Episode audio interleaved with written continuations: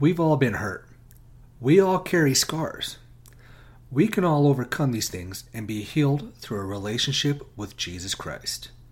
Let's build that relationship together right here. Welcome to Healing Scars with Pastor Burton.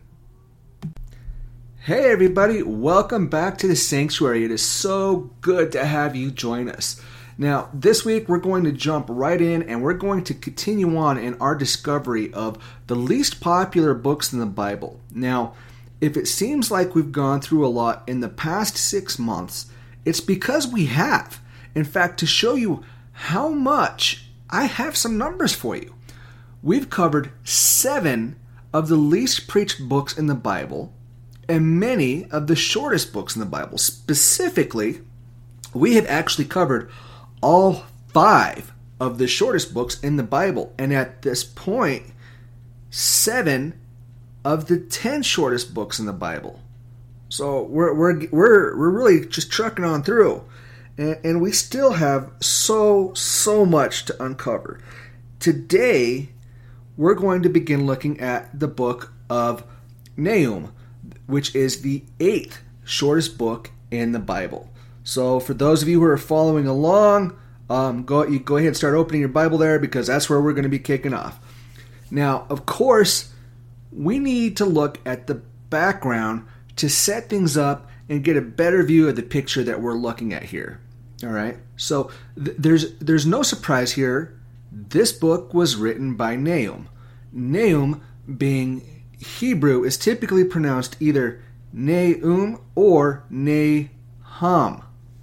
Uh, this book was likely written during his prophetic ministry, uh, which was between the fall of Thebes around 663 and the fall of Nineveh about 612 BC. Now remember, BC, the numbers get smaller, and at AD, where we're at now, they get larger as time progresses. All right. Now, the original audience here were the people of Nineveh and Judah in the southern kingdom.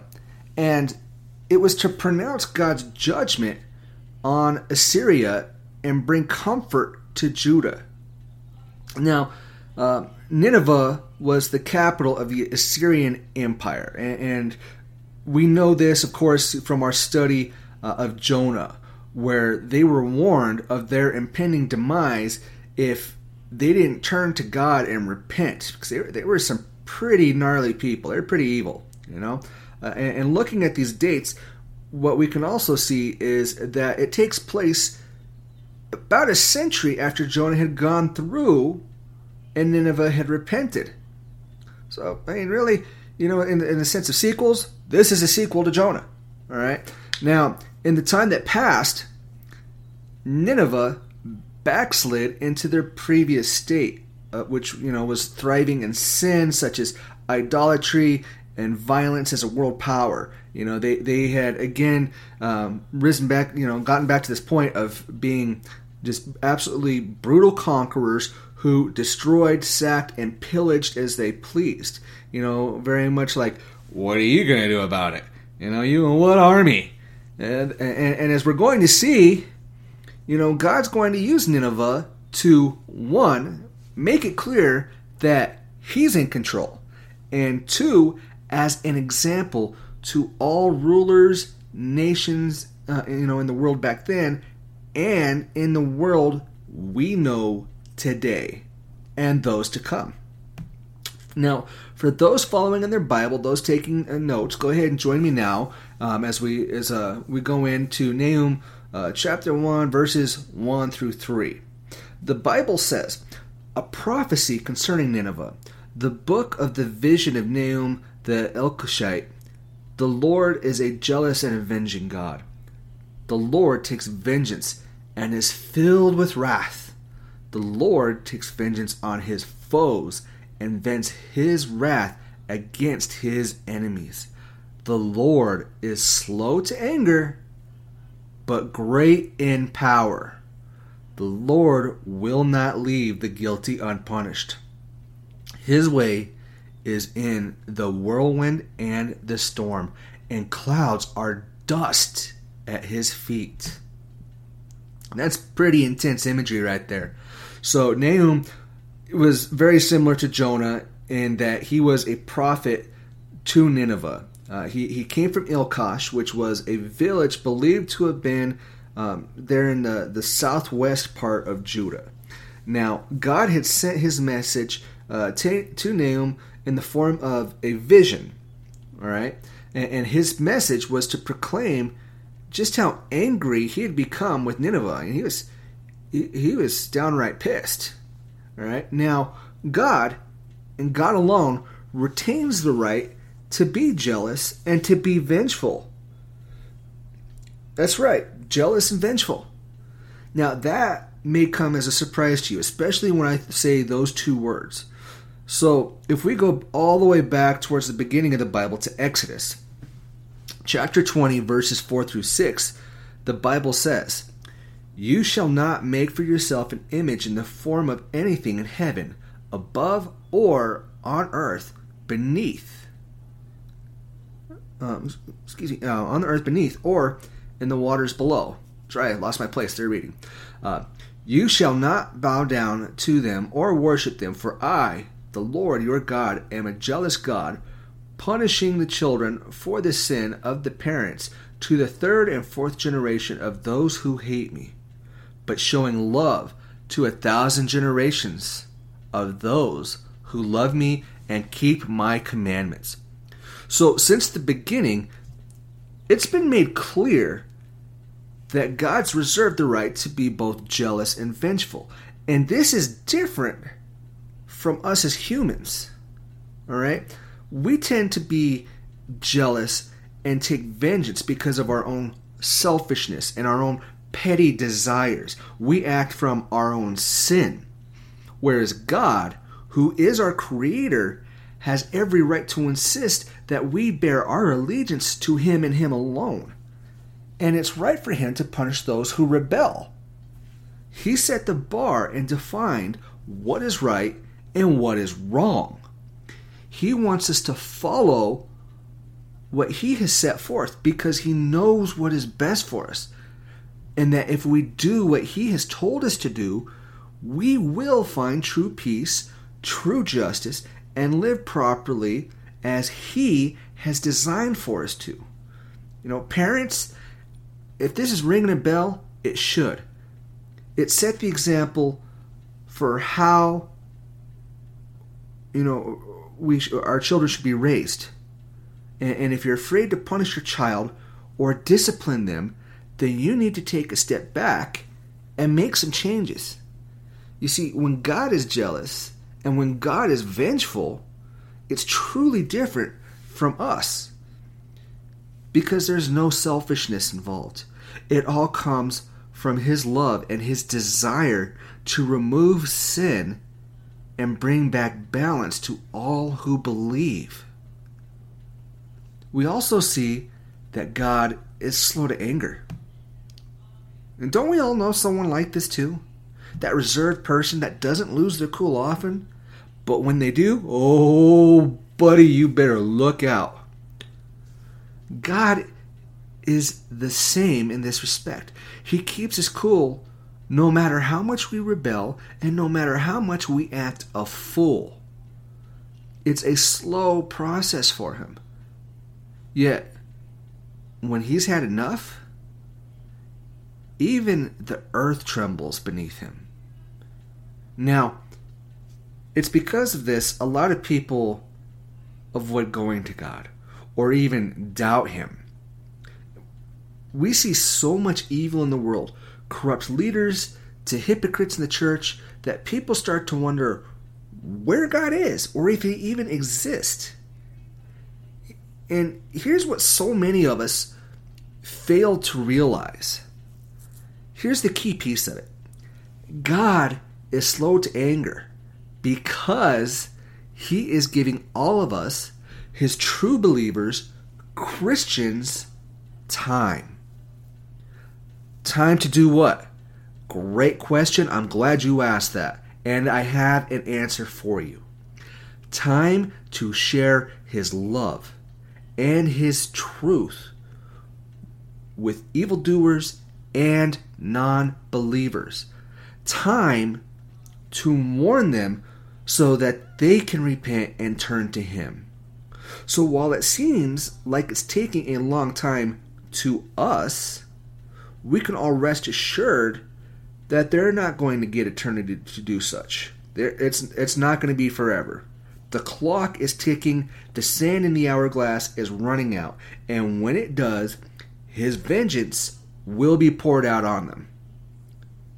At this point, I'm certain there's at least one or two of you that are wondering why doesn't God just punish evil right away? Why didn't he just get it done with? Well, he could, we know this. However, if he did, none of us would be here. Not one of us.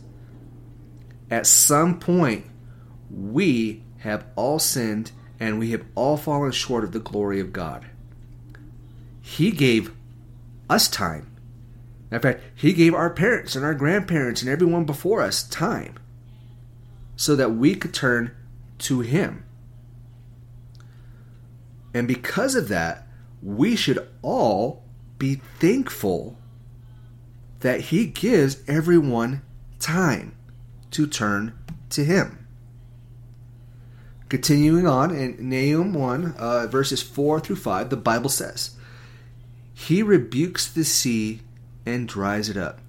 He makes all the rivers run dry. Bashan and Carmel wither, and the blossoms of Lebanon fade. The mountains quake before him, and the hills melt away. The earth trembles at his presence. The world and all who live in it. Now, just a quick note here: Bashan, um, Bashan, how, you know, there's a few ways to pronounce this, and Carmel, they were fertile areas. That's all we really need to know about that part. We're going to keep on moving along here into verses six through eight, uh, and the Bible says, "Who can withstand this indignation? Who can endure his fierce anger?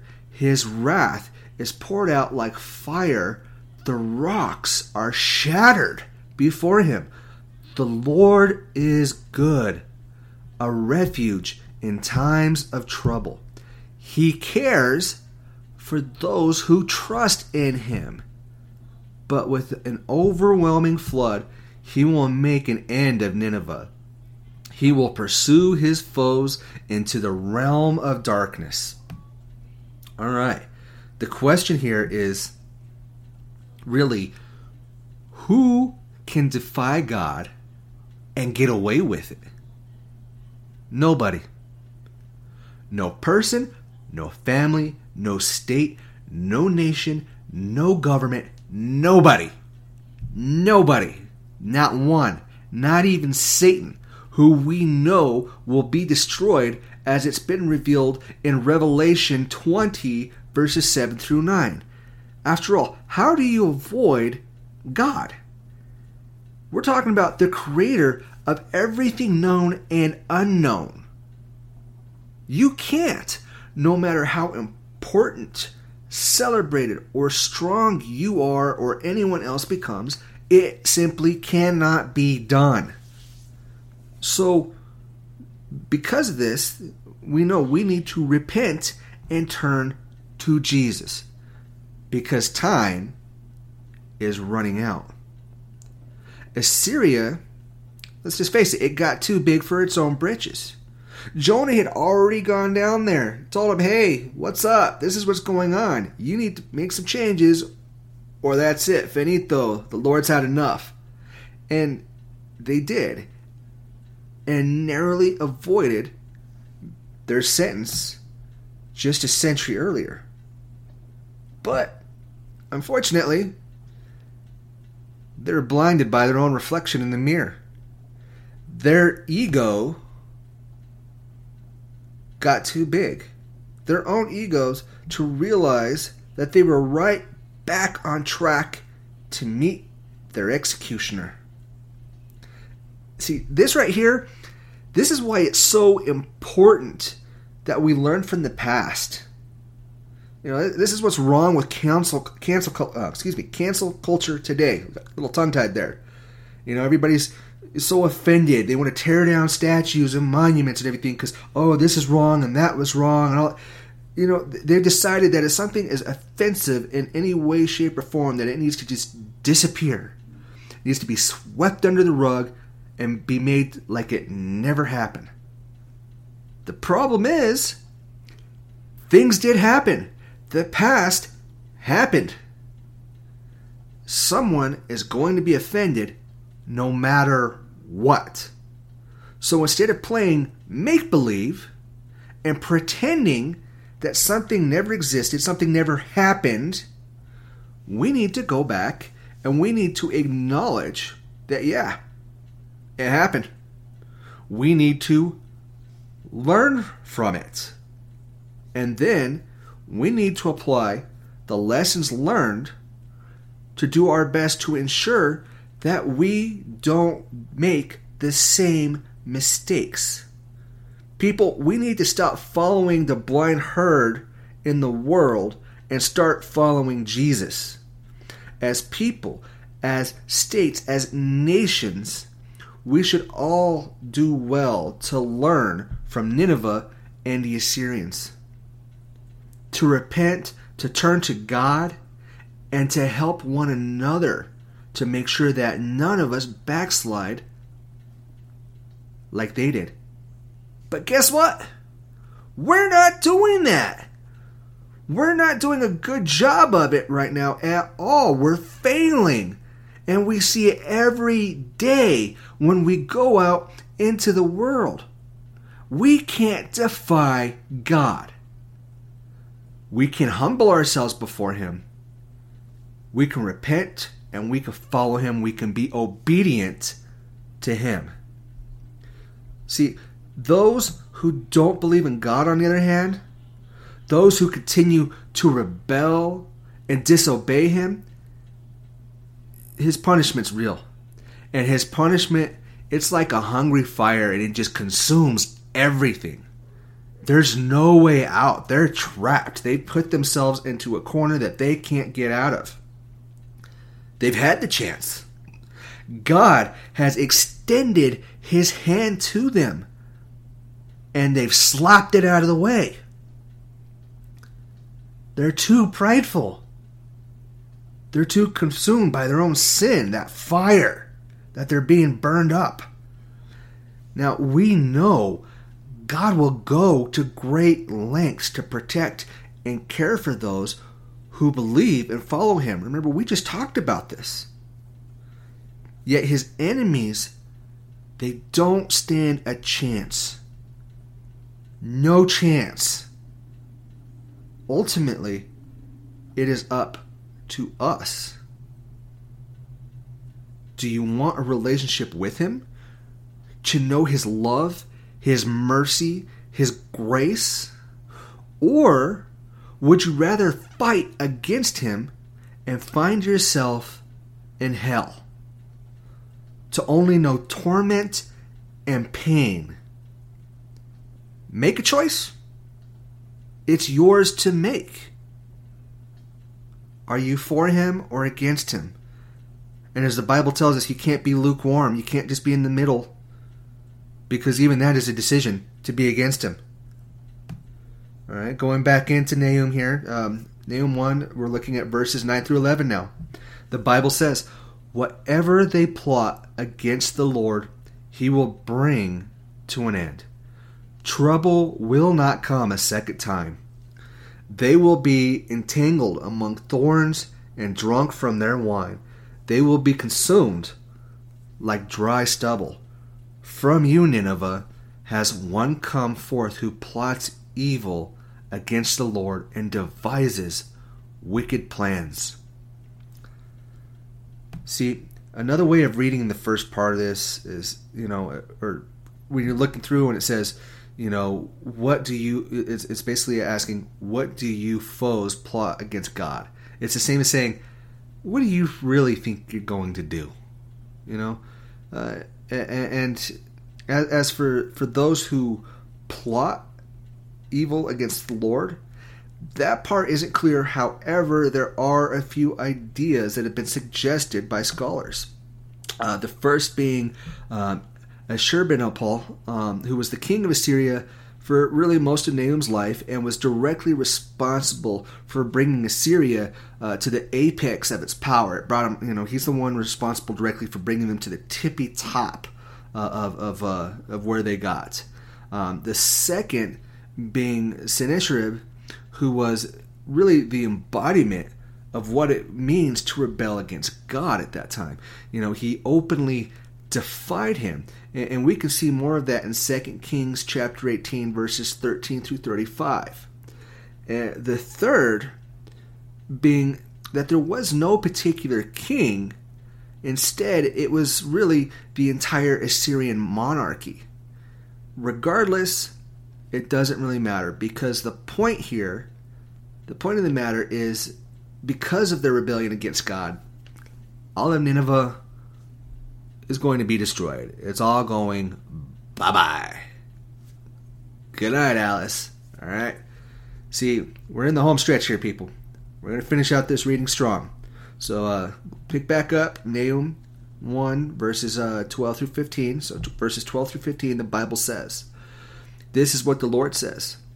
Although they have allies and are numerous, they will be destroyed and pass away. Although I have afflicted you, Judah, I will afflict you no more. Now I will break their yoke from your neck and tear your shackles away. The Lord has given a command concerning you, Nineveh. You will have no descendants to bear your name. I will destroy the images and idols that are in the temple of your gods. I will prepare your grave, for you are vile. Look, there on the mountains, the feet of the one who brings good news, who proclaims peace. Celebrate your festivals, Judah, and fulfill your vows. No more will the wicked invade you, they will be completely destroyed. Wow. There's some good news to be had. There's some great news to be had here. You know, for Judah, it was the fact that their occupiers were going, going to be taken out. Taken out. As a matter of fact, they were brought down and wiped out. Signed, sealed, delivered. They were going to never have a chance to rise again. I mean, they were done. They were so utterly just beaten that their ruins weren't even identified by archaeologists until about 1845. We're talking so battered and beat up, Indiana Jones wouldn't have even bothered with them. The same good news for the people of Judah applies to the world today. Those who rebel against God, doing evil things against his people, will eventually find themselves at the business end of God's jealousy and vengeance to defy and to, to oppose God, there's just no chance. Done. That's the message of hope that's being given to all believers for all time. All these groups, these leaders, and know, I use that term leaders very loosely. You know, regimes, governments, and nations that try to take what they want with brute force and violence and cruelty and on and on their time is running out and they will be judged and they will be destroyed. Yet those who believe, those who follow God, will be protected. They'll be protected. See, there are so many examples of these rises of in power and falls throughout history, even today. Regimes, dynasties, nation, celebrities, you know, all these people who have been deemed to be of great importance, you know, they've they've all risen and they've crumbled. You know, uh, even in the last few months, we've seen powerful banks go under. Um, you know, over the years, we've seen actors, athletes, politicians, and you know, so on lose everything. Not just here, but around the world as Christians, we, we need to step back. We need to put ourselves in check. We need to exercise self control.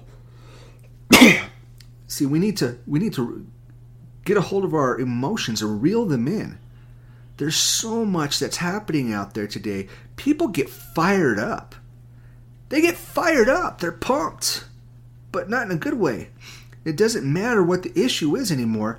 Everyone wants to pick up their torch and their pitchfork and start marching for their view on a cause in anger. Not love. Selfish anger.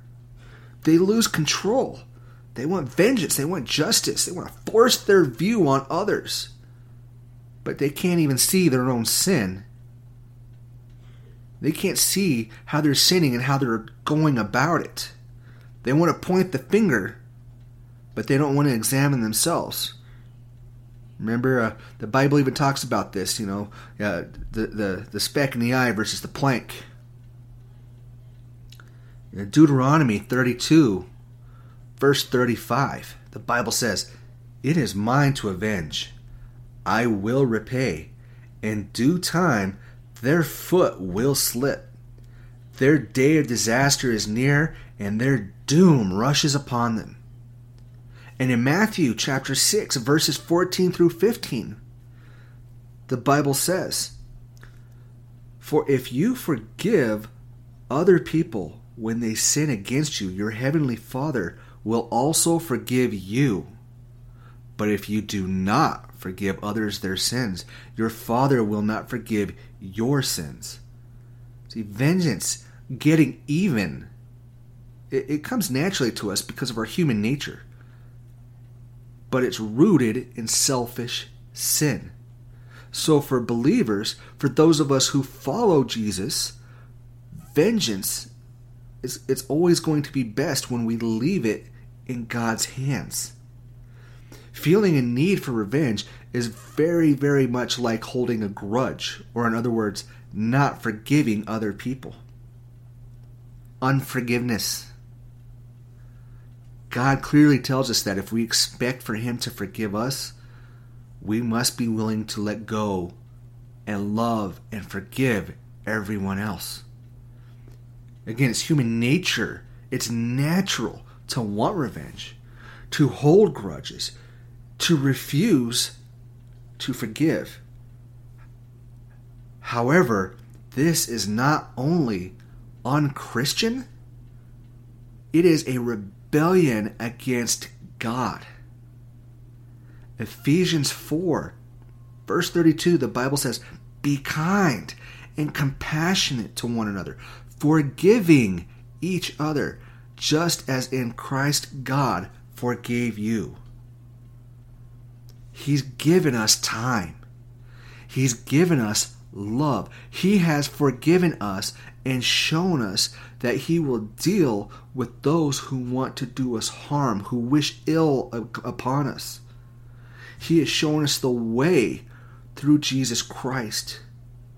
We need to stay focused on Him in the storm that we are all in. We need to stay focused on God. We need to stay focused on Jesus. We need to stay focused on the good news He has given us and sealed in blood when Jesus went to the cross and died for the sins of all mankind. We need to be patient. We need to be obedient. We all need to be the light in others' times of darkness. We need to be the church. We need to let the same love and hope Jesus has given to you and me shine for others to see. In doing so, you may well be the answer that God has sent to someone else's prayer in someone else's time of need. That's all we have this week. Uh, next week, we're going to continue on and we're going to continue to explore Nahum and we're going to see that fall of Nineveh. God bless y'all. I want to thank you for joining us today. If you have any questions, prayer requests, or would like to know more about our ministry, you can find us on our website at bethelightsanctuary.org or on Facebook at Be the Light Sanctuary. We'll catch you next time. God bless.